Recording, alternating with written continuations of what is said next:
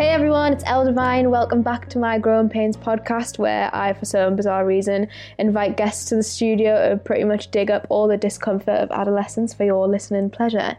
Today, I'm so happy because I'm actually reunited with one of my lovely friends, Shannon Beveridge. I met Shannon a few years ago, and whenever I'm in LA, she always makes me feel really at home and shows me a good time. And she's just one of the coolest people ever. So I'm so happy to have her on the podcast. And you probably know Shannon from a YouTube channel now, This Is Living, where she has over 600,000 subscribers, which has led her to win various awards for being an advocate for the LGBTQ plus community. And as well as all that, she's also an amazing photographer and filmmaker. So yeah, I just thought she'd be a pretty special guest. So thanks so much, Shannon, for joining me. Wow, I'm impressed. That I was a really mean fast. intro. yeah, yeah, but you also like did it perfectly. Yeah, well, I'm I'm a pro at this. This isn't my first podcast, Shannon. Yeah, So- you're right. True. You're a professional. I am. am. I'm impressed. Thanks, man. Um, so I'll, I'll tell you a bit about what it is. As you know, I'm a singer-songwriter, and my main inspiration when it comes to songwriting, I found are my experiences navigating through adolescence. So I thought it would be a cool idea to invite like my friends and my family and just generally cool people that I know to the studio, or in this case, to Zoom, um, and chat about their own coming-of-age stories. So, to break the ice, I asked guests to bring a photo of themselves from their teenage years. I have a couple, but I, I think this is like the only problem with this is I think I might be 12, so that's, That's like fine. kind of like cheating. Can you see me? Oh, oh my god. You've still got the same cap on pretty much. I You know. I'm like nothing has changed You're at so all. cute. This is like future lesbians of America like poster. so, who was the person in that photo? Oh God. Okay, who is that person? Well, I was pretty little. I feel like I had no idea what was going on. My parents had just gotten divorced. Like maybe two years before I took that picture. I was a super big like tomboy. I liked soccer. I had no idea that my life would look like how it looks now. I think I was like too little to even know that I was gay. So I was just like, this is what girls do. Girls only like to hang out with their girlfriends. And like, I had a crush on probably every friend I ever had at some point or another, but I didn't know. I was still in that point where I was just like, I am obsessed with my friends. They're so cool. Yeah, totally. I used to do the same things. Like when I was in school, I used to be obsessed with like all my friends' older sisters, and I used to like. This is so weird. This is when I was like really little. I used to pretend I was like a dog and like lick their hands. and I think that's how I knew if I had a crush on them because I'd be like, that's so weird. I guess not much has changed. I'm still going around licking girls' hands. So like, um, Oh, perfect.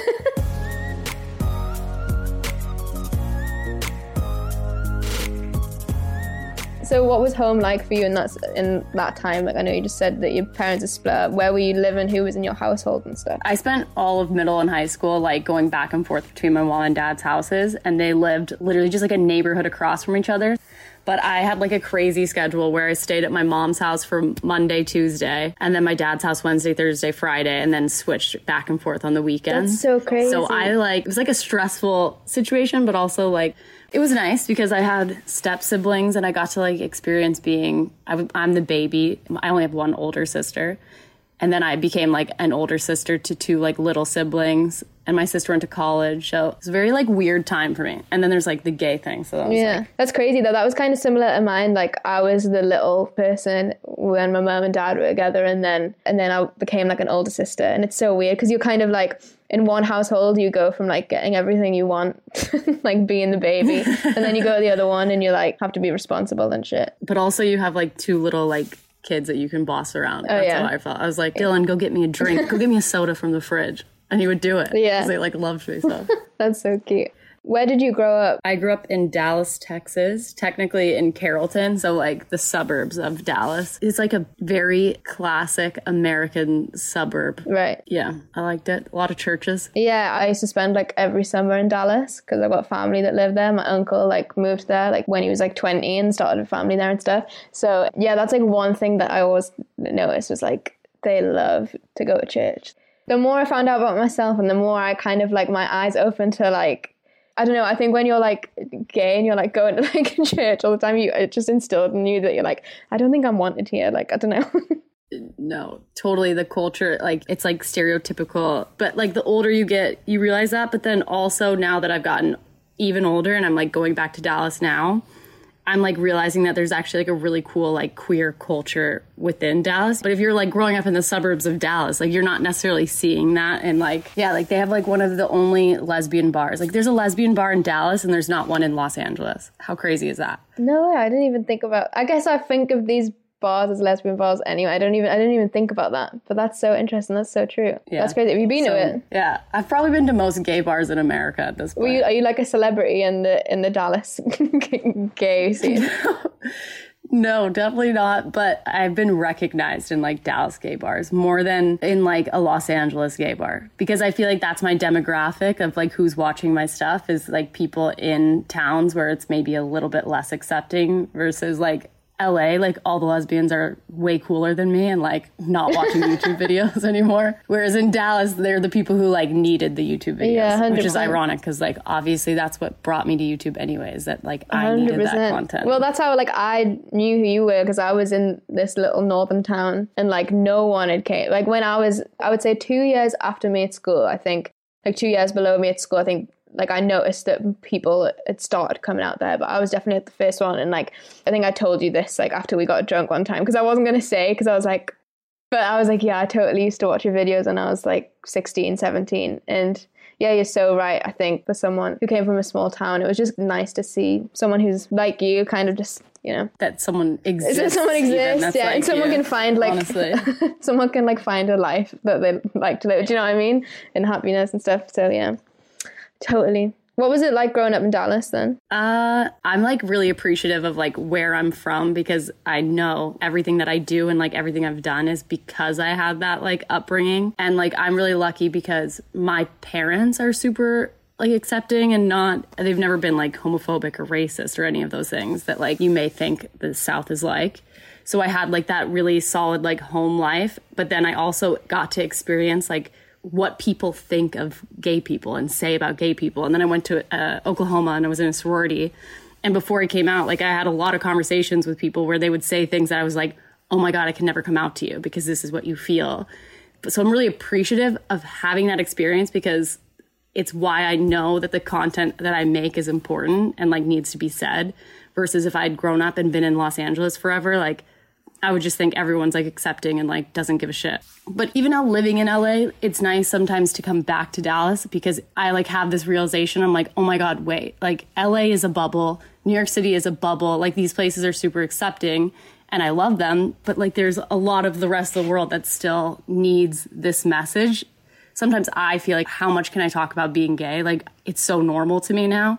But then I'm like, oh my gosh, wait, there's still these kids who like are in areas where they've never seen a lesbian, never like talked to a lesbian. Like they need to see a video. They need to like see this content from like people like you and me and now like newer, younger creators who are like coming out too. What was it like? You said you mentioned that you were in a sorority and stuff, but like high school as well. What was that like for you? I was always really sporty, so I was always hanging out with like the athletes. And then so when I was in high school, I realized I was gay. I like fell in love with this girl. It was really traumatic. Her parents put a baby monitor in her room and then like outed me to my parents. What the fuck? And Wait, did they so have was like a really hunch? Did they think that something was going up? Yeah, it was really bad. And so that was my first experience with like someone finding out I was gay. And I was so bad that I was like, fuck this. Like, I'm not gay. And I had boyfriends like all throughout high school. I had a boyfriend when I fell in love with the girl that I loved. So, like, I was just like, oh, okay. I'm going to go to like this conservative school. I'll join a sorority. Like, I'll find like my Prince Charming. And then obviously, like one year into my sorority, I'm like, why did I do this to myself? I'm just surrounded by all these fucking hot girls. yeah, totally. so stupid. Mistakes were made. Holy shit.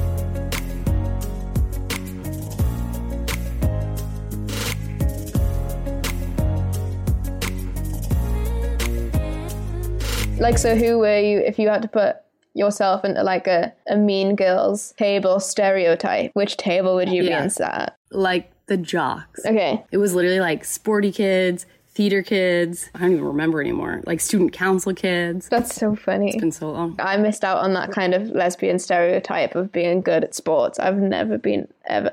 I used to skateboard when I was like really young. Um, not very well, but I just want. I think I just wanted to be like Avril Lavigne, I tried to wear a tie to my first day of sixth grade because I wanted to look like Avril Lavigne. like So those stripy ties. totally. Literally, like a white button down, nice, like long sleeve shirt. Had a tie on, But then right before I walked out the door, I was like, I can't wear this tie. so I took the tie off.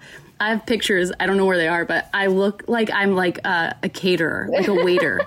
because I'm wearing like a white button down and black pants. And I just like, that's my first day of Oh, sixth grade. such a crease. I know you should just laugh it off, but like I still get really like cringed out about memories of me at like nine years old. Like it still really affects me. Like I'll be lying awake at night and that'll like pop in my head. And I can't just like laugh it off. Like I actually get really like traumatized by it. Like if I Really? Yeah, like if I think of like outfits that I wore, like even now I'm like like I I wore like I had these like Tony Hawk bootcut jeans that were made for like boys.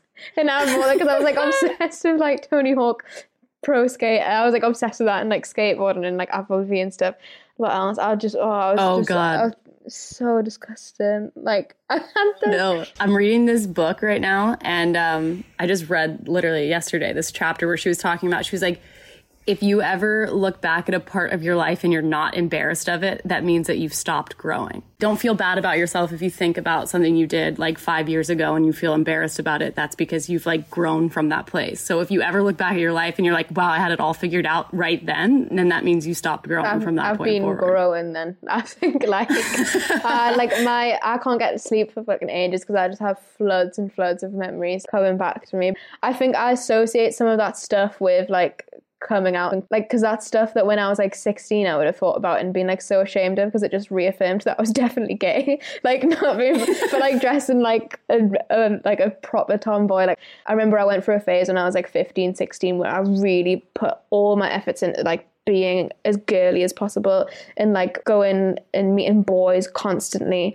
And i think stuff like that would like just come back to haunt me because i knew that was probably really well i don't know if it was like really me. I think i'm like half and half and i think i feel like that's like an ongoing struggle is like i'll have a week where i dress like such a tomboy and then I'll be like, right, I've had too much tomboy energy in my life. I need to like, I need to be like a girl for a week now, and I'll like switch between and like, feel there's this constant battle of like, I don't know, identity. I don't know if you relate. No, I totally relate. And I feel like I'm still, even now, like trying to figure that out sometimes. I feel like I'm getting to a point where I'm like more comfortable, but I just feel like we have so much pressure, especially as women and like our culture to like fit this mold, like all girls do.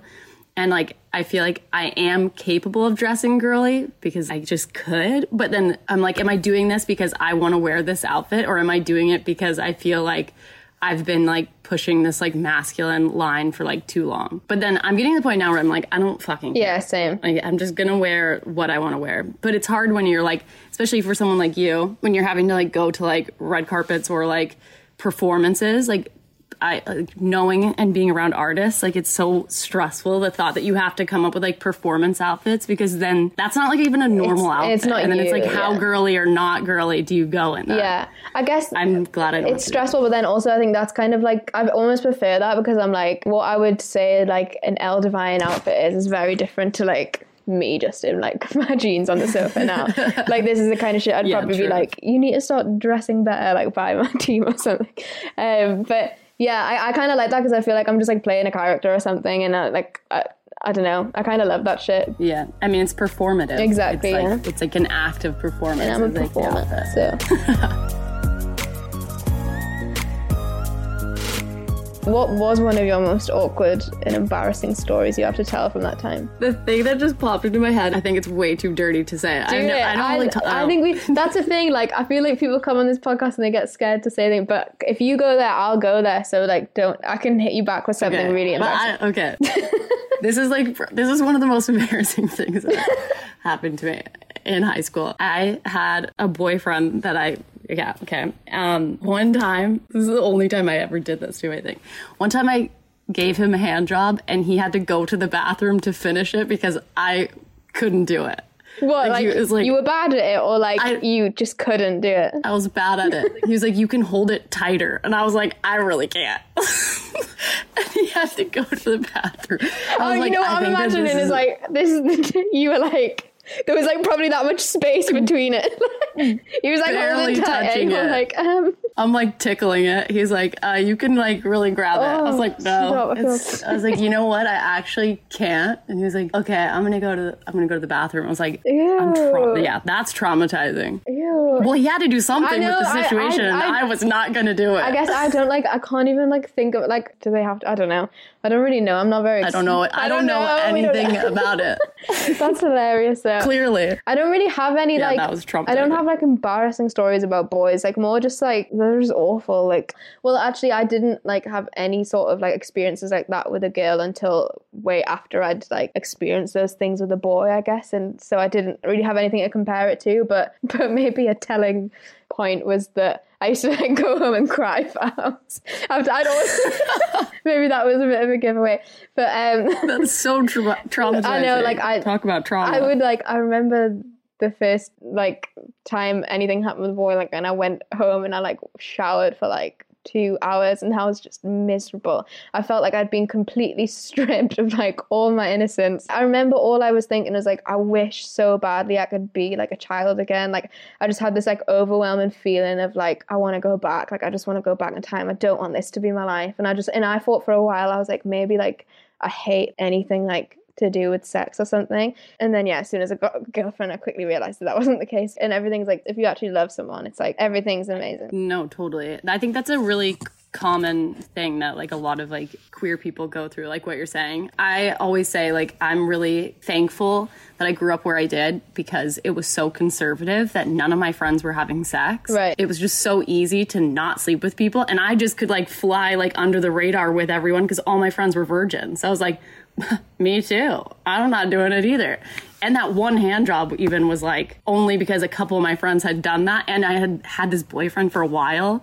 So you start feeling like this pressure to like, you know, show someone you like them, which I wish I knew then that you don't actually have to do anything that makes you feel even remotely uncomfortable. A hundred percent. If I could go back, and all of my friends would say the same as well. It was like this kind of competition is like, who's going to do it first? my friends literally waited like a lot of my friends waited till they were married so like i was in the best case scenario because i just was like yeah sex is bad but Yeah, totally. that's also probably like affected my brain now in the way that i think about sex because sex is like still like to me a really big deal mm-hmm. i understand that it doesn't need to be as big of a deal but in my mind because of the like culture i grew up in like it's not something like i take like lightly A hundred percent. And I think also that's probably something that like when you wait for so long for something, you kind of carry that throughout all your other Yeah. relationships too. Forever. Yeah, totally. Um, but yeah. Wow, we just talked about sex a lot. Whoa, I'm uncomfortable. No, I'm kidding. I also think it's like something that is important for like queer people to hear that anyone that they look up to had to deal with like similar situations. I mean, yeah, it's so good that there, there is so many people that talk about that stuff online, which I guess is like what I was going to ask you about next is like how the internet impacted your coming of age. Yeah, that's interesting. I mean, I'm like on a, such a weird cusp because of my age of like what internet was and wasn't. Like, we didn't really have YouTube. I didn't have Instagram until college. YouTube just like wasn't even what it, what it is today. And a lot of why I've even had success, I think, through my like YouTube channel is because there were so few queer creators when I got on the platform and not to say I was not like one of the first, but there just was like a much smaller community. Whereas now there's like a very big community of like LGBT people on on YouTube. So like I think for me, I like the internet. It felt like it was missing my voice. So the internet didn't help me that much. I just felt like the internet should help other people, and I saw like how it could.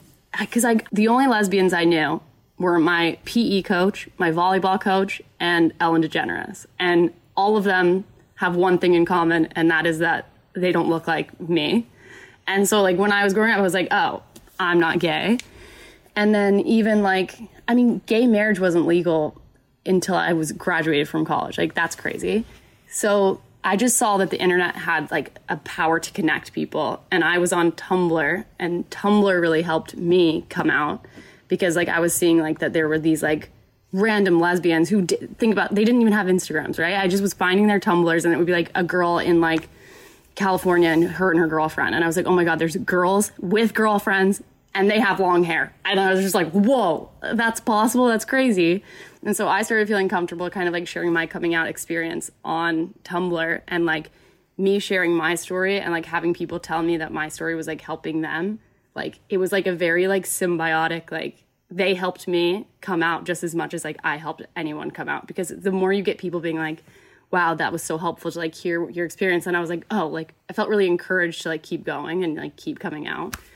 And then I started just like getting drunk and telling everyone when I would go out to the bars. The same, totally. like, does anyone? I'm like, oh, do you want to know something?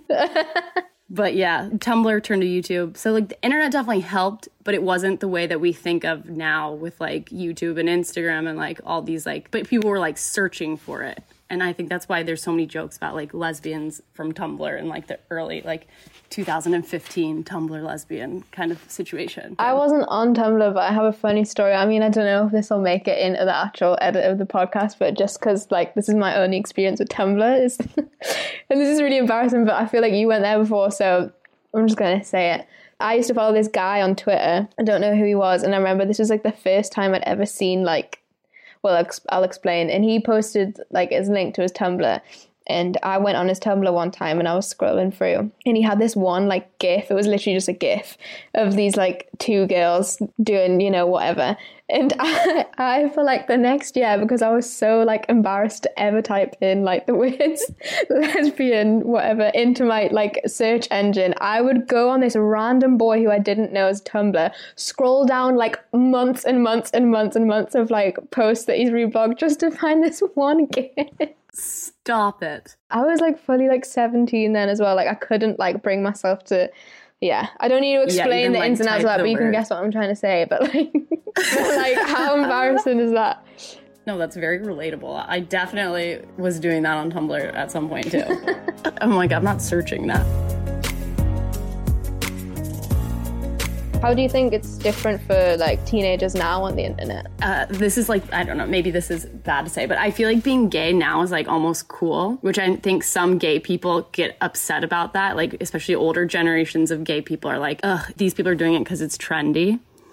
But like for me, I think it's so cool if people are even just fucking talking about anything gay. I don't care if a kid comes out as like bi and then two years later is like, oh, I actually am straight. I don't think that that hurts anything. I think it's just really cool to see anyone and everyone talking about the idea of like that you could even be gay considering I came from a, town where I didn't even know you could be a lesbian. I literally thought only boys were gay. I think it's amazing. I think everyone should feel open to like experiment. And I don't think that like labels are something that are like stuck to you forever. Like, I think I'm so excited for like what the internet has done for this generation of kids, just that they even feel open to say they're bi, even if like a year later they're like, never mind, I only like boys. I don't care. You're starting conversations that did not exist when I was in high school. And I think that's like really, really cool. Yeah, totally. That's a good point. I think it's like everything in life. It's just like a double edged sword. For every like positive, there's a negative. Mm. But like, I don't know. I just like to focus on yeah. the positive part of it. I feel like definitely like something to be said about how much more mental health is talked about in the past few years. And I think it's like, it's kind of like a catch 22, isn't it? It's like, I'm glad that we're open about the problem, but I think the platform that we're social media yeah, is the problem. I think it is the problem. Yeah. yeah. it's like social media is the problem, but also it's giving us the platform to talk, talk about, about, this problem. Yeah. But also, the problem existed before social media. That's true. Social media also intensifies the problem and then it's just like a back and forth and back and forth. Like I don't know. For every bad, there's a good. It's so. It's, I guess that's everything. Duality of life. hundred percent. Um, when was your first existential crisis? I don't really know. Like maybe coming out. I don't know. What was yours? I mean, oh, this sounds. This is deep, but I think like I think I really started having big existential crisis when, and no, I don't judge anyone, but I think like what personally was not good for my mental health, and I don't think I'll ever touch it again. But I used to smoke a lot of weed, and um, and I think that really made me just like made my thoughts like out of control. I think when I moved out, that like affected me, and I moved in with like a few of my friends from school, and it was just kind of like classic student vibes, like smoked weed like all day, like made music, like ate crap. Like we just did, we just like messed about basically. And I felt really lonely and I was like smoking all the time. And I think I just started thinking about like dark shit. And then at the time, like my uncle had passed away, so I kind of just had this like realization that people died, and that's basically what I'm coming to is that the realization that people like pass away, and like I think that really like that was the first time I really felt that, and it that really affected me and like sent me in a spiral of like an existential crisis, and I just like could, and it took me a while to get back back from it. Yeah, I was just like really freaked out. Um, but yeah, I don't do drugs. I don't know if this is my first existential crisis, but like definitely a major one in my life is like when I started my YouTube channel, like it was like I made videos and then I made a lot of videos with my ex girlfriend, which most people probably would know this. But then we broke up, but we had like two years of like a lot of our content, like a, a lot, of, all the content was like me and her together. And I graduated college. I had a finance degree. And right when I graduated, I started doing YouTube like full time. Like then when we broke up, that was probably like my biggest existential crisis because I was like, who am I without you? What is this channel without you? Like, is this channel something I like can even do by myself? Like, and it was just like I, my whole life had been about me and her. So like, it was like the first time that I had been out in like life. Like, I came out dating her. So it was just like this very big, crazy time in my life where I was like, who the fuck am I? Like, I don't know who I am without you. And everything that I've built in my life right now has been to some degree like built around you. And I feel like a lot of people have that when they go through like their first like really big breakup. And mine just like also included my career, which is just like another layer. What was it like putting your relationship out there for everyone to see? Like it's crazy because when we did it, we didn't do it like thinking, "Oh, we're going to become like YouTubers." Like YouTube wasn't a job when we even started making videos. We just had this idea for this clothing line we wanted to make where like a portion of all the like sales would go to charity and we already had like a little social media following so we were like well like if we like make videos maybe it'll like help the company at the same time whatever and so then by the time like we had 100,000 subscribers, it was very like, oh my God. Like it all happened like so fast. It wasn't like, it's not like we sat down ever and had a conversation. We're like, is this going to like affect our relationship to have all these eyes on us? And it was like before David Dobrik and Liza Koshy had their like big internet break. Like people weren't like having these internet breakups. So we didn't have like a lot of people that came before us to like be like, maybe this isn't a good idea until you know you're two years in it and you're like is this affecting us like is it bad that we're doing this is it bad that like maybe sometimes we have a fight and then we have to record a video because we have a brand deal crazy. I never pretend like everything's that. fine. yeah, I mean, it definitely affected our relationship, but I just think that at least from my perspective, we went into it innocently, and then it was just kind of like you wake up one day and you're like, oh shit, did we make a mistake? But like at that point, you're like two years into it, and it's like, yeah, I don't know. That was it. Wasn't like we were never like let's show everyone like our lesbian love. it's just like it was like we have like a small following. How funny if we do like this challenge video where we put like whipped cream in each other's face. Like that's just like an excuse to play like a stupid game with like. It is. It is fun. Yeah, exactly. It is fun. Like I've done that before. Like with my girlfriend, like posting, just like recording like funny shit, asking each other kind of doing funny shit. But yeah, that's what it is, isn't it? I was just gonna say this is also like six years ago. If you think about it, like the internet was a very different beast even then. Hundred percent. At the time that you were posting stuff, like I wouldn't have known that you could have made money like off the internet. Whereas now it's like so in your face that like there's like kids on TikTok who are like millionaires. Yeah, it's crazy. Do you think like when you were like making videos and like when you make videos now and like music videos and stuff and just like take photos or like any kind of filmmaking, are you inspired by like your teen years or like your coming of age? Like Yeah, it's funny because when you were, when you said that in the beginning, I was like, "That's so funny." I always say like my YouTube channel is basically like what I wish I could have heard myself. You know, when I was younger, like everything I do is kind of like I think has like an element of nostalgia and like also trying to connect with like the things that we all have in common no matter where you are which is like growing up everyone has to grow up and we all have these things that we like can relate on no matter where you're from or like whatever if you could pick like a song that you think would like embody your coming of age experience, what would it be? And a film as well, actually. Okay, this song is like the most me growing up song. It's "The Middle" by Jimmy Eat World. Little girl it takes some time. That song, the lyrics of that are like so.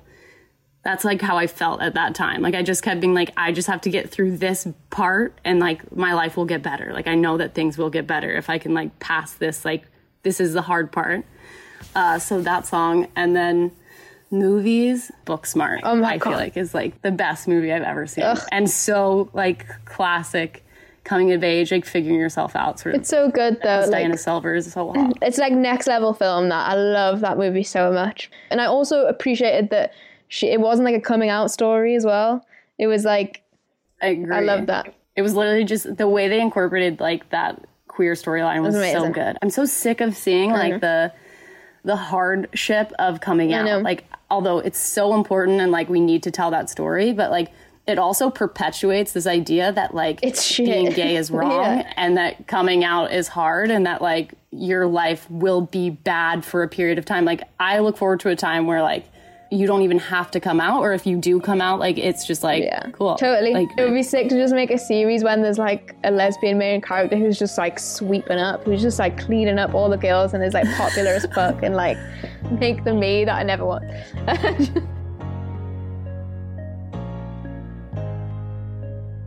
All right, this is like the final, the biggie. What would you tell your younger self? Well, I would tell her to subscribe to my YouTube channel Yes, plug because it. I've, I've been making a lot of content for her for a really long time.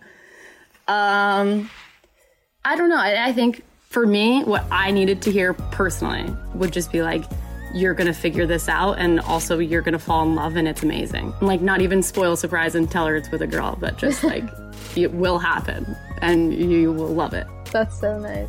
I think if I met like 15 year old Liv, I would just like hug her so tight. And yeah, but sometimes I'll find a photo of myself when I'm like five years old, and I just look and I'm like, oh, I'm just, like, just, just so sorry of like all the stuff that you're about to go through, and I'll be like, love you. There's this thing that I feel like loads of people get taught in therapy is that like you need to sit your like the child version of you on your lap and just like comfort them. Um, Yeah, totally, it's still in there. But yeah. Hundred percent. Yeah, thank you so, so much cute. for coming on, and I appreciate you being so honest and open. It's so good. I know that loads of people will appreciate that too. Well, thank you for having me and for being equally. Uh, I know, Open. but that's what growing up is, man.